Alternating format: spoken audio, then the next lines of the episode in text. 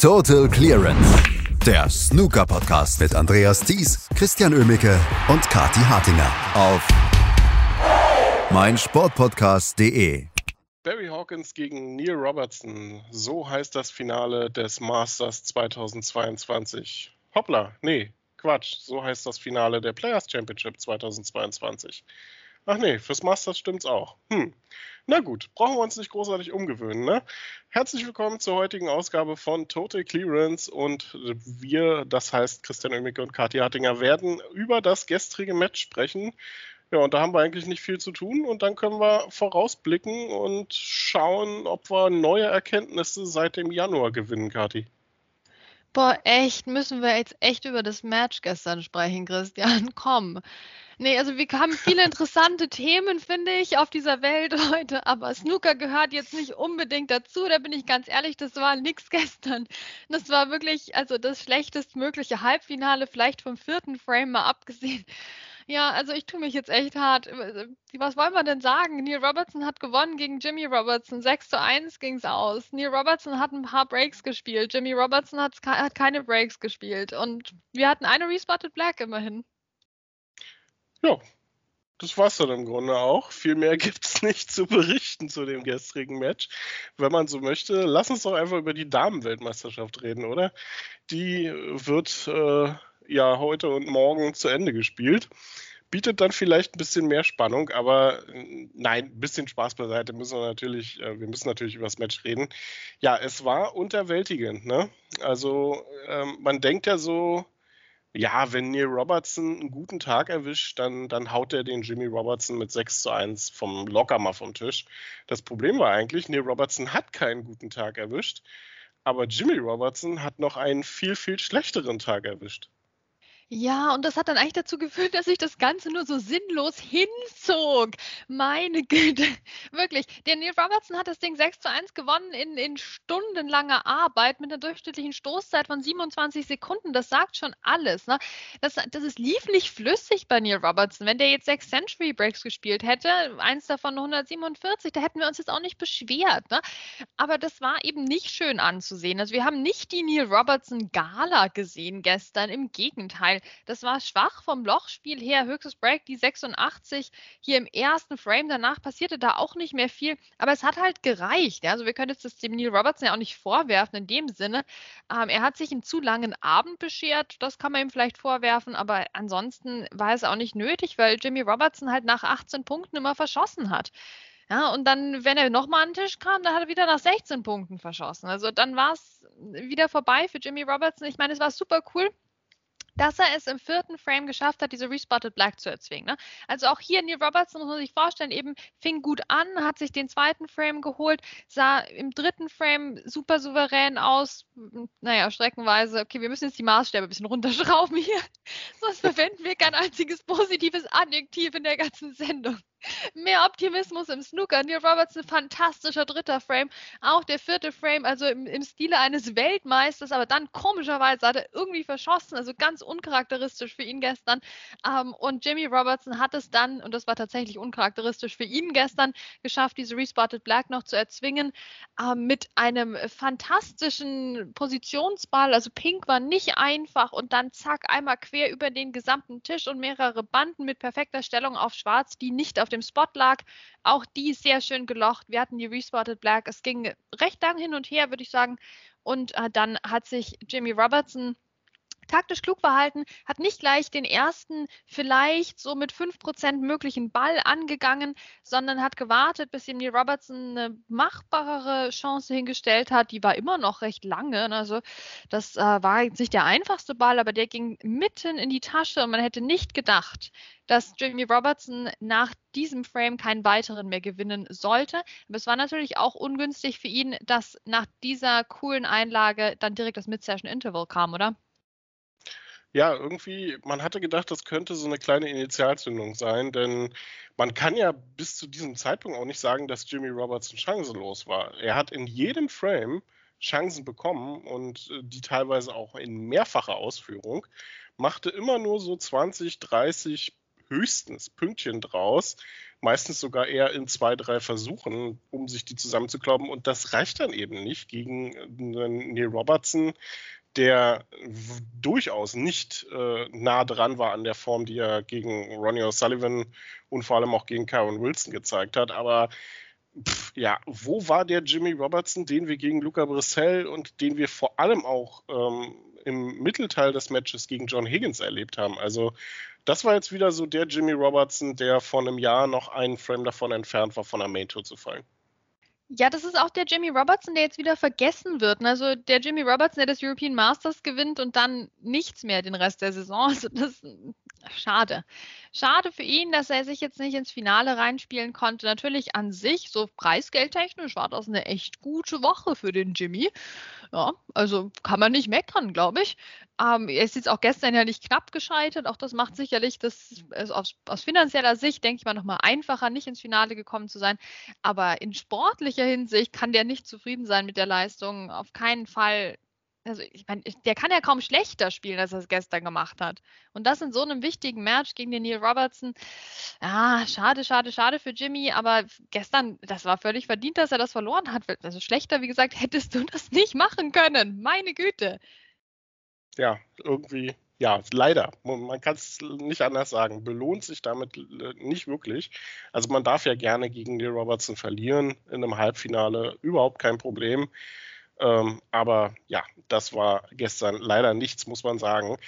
Ähm, und apropos nichts, ich bin jetzt mal böse. Äh, Hawkins gegen Robertson wieder. Masters-Finale lässt grüßen.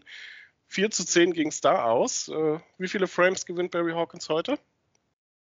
Ja, da fragst du was. Also nicht zweistellig, würde ich behaupten. also Ach, ja, Mensch, was willst, willst, du machen? Also ich möchte ja, ich bin ja für den Barry Hawkins. Wenn du mich jetzt fragen würdest, Christian, wenn du mich ein bisschen netter fragen würdest, hey, wem würdest du es denn am meisten wünschen, dass er das Finale gewinnt? Dann würde ich sagen, der Barry Hawkins. Ja, dem Barry Hawkins würde ich das richtig gönnen, wenn er heute gewinnen würde. Aber du fragst mich ja, wie viele Frames er gewinnen wird und dann sage ich drei.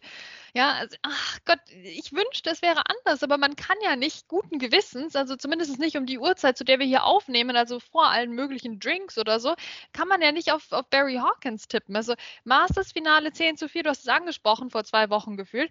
Wir hatten äh, 2020 English Open gegen Neil Robertson, 2020 WM-Achtelfinale deutlich an Neil Robertson 13 zu 9. Äh, Shanghai Masters Viertelfinale 2019 deutlich an Neil Robertson. 2019 Masters Viertelfinale deutlich an Neil Robertson. Ich könnte die Liste jetzt noch deutlich weiterführen, aber Barry Hawkins macht gegen den Neil Robertson eigentlich selten einen Stich und vor allem in den wichtigen Matches nicht seit 2015, dem WM-Viertelfinale. Das würde ich sagen, ist der letzte Ausrufezeichen-Sieg von Barry Hawkins gegen Neil Robertson gewesen. Ähm, da ging es in den Entscheidungsframe und es ging 13 zu 12 aus. Also das war ja auch ein bisschen Barry Hawkins Jahr 2015.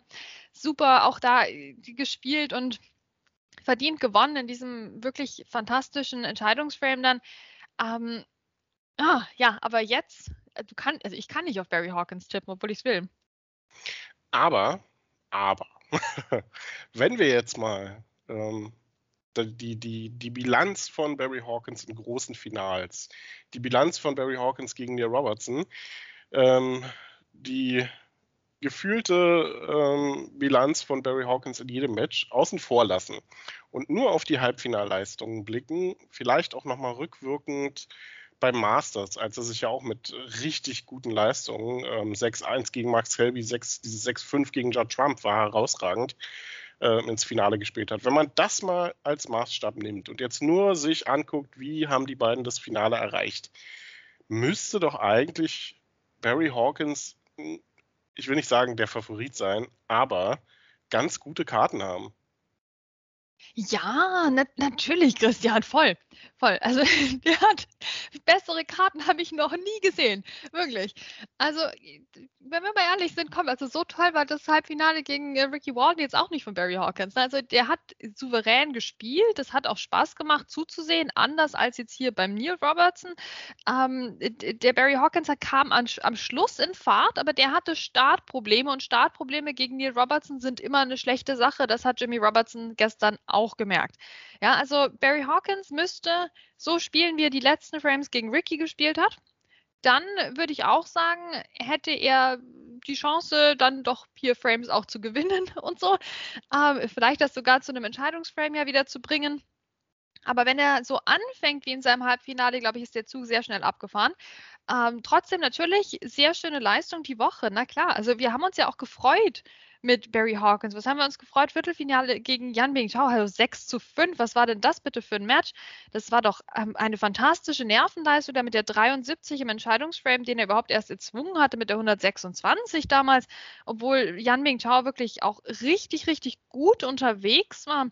Ähm, das, das war ein sehr gutes Turnier von Barry Hawkins, nur ja, das endet halt leider meistens vor dem Titel für ihn. Und hoffen wir einfach mal, dass er das heute anders macht. Also ich würde das jetzt auch mal, ich bin jetzt mal ein bisschen streng, aber ich würde das jetzt auch langsam mal von ihm erwarten.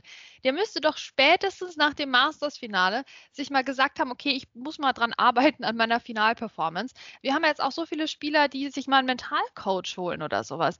Aber jetzt Barry Hawkins zu sein und zu denken, ja, dann gehe ich einfach ins nächste Finale, dann klappt das schon mal.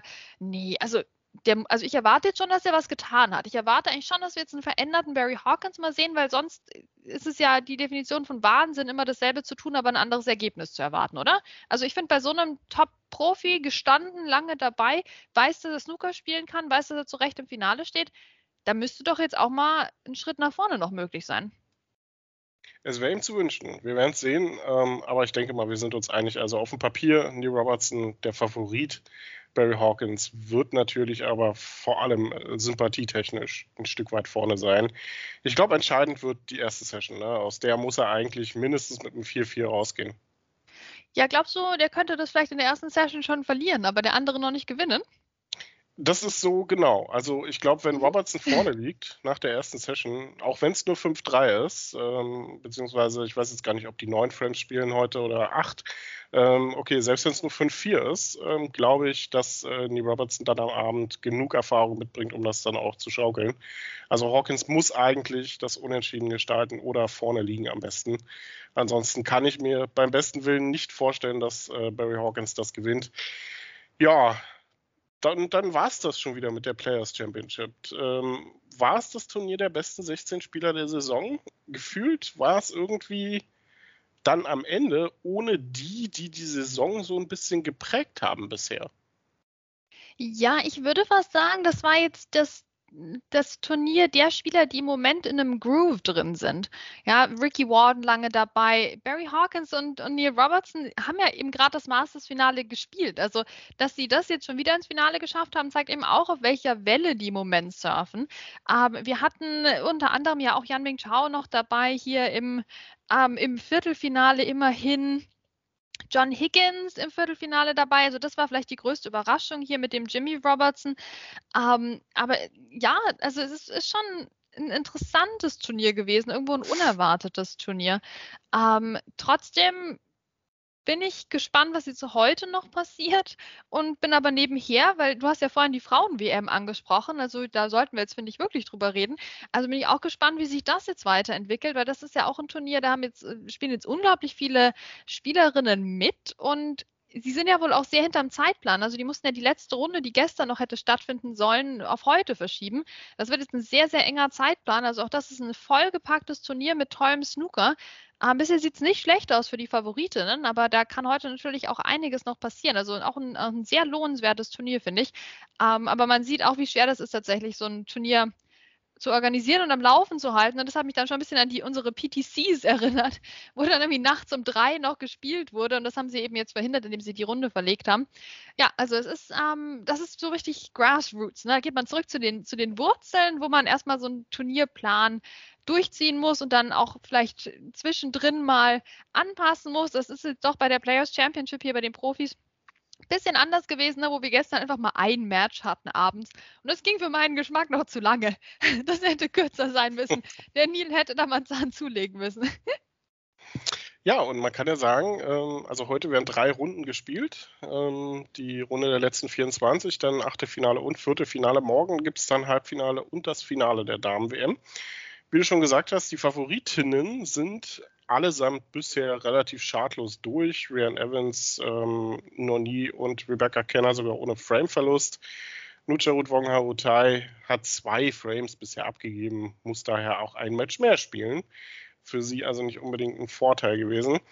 Ja, aber man kann ja auch mal sagen, ne, Ding Junhui rückt dann mal so ein bisschen wieder ins Rampenlicht, oder? So als Ja, Gastgeber. Ja, klar, ne, weil die in der, seiner Garage da Snooker spielen dürfen. Ja, super. Das rechne ich ihm hoch an. Ja, nee, super Typ. Nee, das ist natürlich schön, dass die das in der, in dieser Ding Academy spielen in Sheffield. Man hat jetzt, finde ich, bisher gar nicht so viel gehört von den Bedingungen vor Ort, wie es denn so ist. Ähm, aber es ist natürlich eine gute Sache, dass das dort ausgetragen werden kann. Ähm, und ich hoffe, sie machen sich da gemütlich und äh, schauen wir mal, ne, was die anderen Academies in Sheffield jetzt machen. Ich finde das ja schon auch mal ein interessantes Thema. Ne? Wir haben da die Ding Junhui Academy, wir haben aber auch eben Vic Snooker Academy, wo eben Zhao Xingtong und Yan Mingtao und viele andere, Ashley Hugill, Lukas Klecker spielt ja auch da, ähm, am Start sind. Also das, da ist so eine richtige Rivalität, habe ich das Gefühl, von der wir hier in Snooker Deutschland gar nicht so viel mitbekommen. Aber da würde ich doch mal gerne Mäuschen spielen, wie da so der, der interne Konkurrenzkampf zwischen den Kaderschmieden so ist. Ja, es liegt auch, glaube ich, daran, dass in Sheffield alleine mehr Snookervereine existieren als in Deutschland insgesamt, vermutlich. Aber das ist ein grundsätzliches Problem. Wir werden auf jeden Fall weiter zuschauen und das nicht nur bei der Damen-WM in Sheffield in der Ding Junhui Snooker Academy, wo dann morgen, wie gesagt, die Entscheidung gefällt wird. Ich denke mal, wir werden morgen dann auch über die Ergebnisse der drei Runden heute sprechen. Und wir schauen natürlich dann auch noch mit einem Auge auf die Klatsche, die Barry Hawkins äh, dem Neil Robertson zufügt. So, schauen wir mal. Wir werden morgen drüber sprechen hier bei Total Clearance auf meinsportpodcast.de. Was zum Teufel, du Bastard? Du bist tot, du kleiner Hundeficker. Und dieser kleine Hundeficker, das ist unser Werner. Ein ganz normaler Berliner Kleinstkrimineller, der dann aber im Knast das Ding seines Lebens dreht. Una Fantastica Risetta Perla Pizza. Er klaut seinem Zellengenossen ein Pizzarezept. Aber nicht irgendeins. Und mit dem eröffnet Werner dann die beste Pizzeria Berlins. Doch Werners Glück ist nur von kurzer Dauer. Denn es hagelt Probleme. Werners Pizzaparadies. Erstmals großes Kino- und Podcast-Format. Mit fetter Starbesetzung. Alina But, Kida Ramadan, Edin Hasanovic, Oliver Koritke, Ralf Richter, Ben Becker, Winfried Glatzeder, Anna Schmidt und viele mehr. Abonniert die Scheiße. Jetzt macht schon, mach! Total Clearance. Der Snooker-Podcast mit Andreas Thies und Christian Ömicke auf meinsportpodcast.de.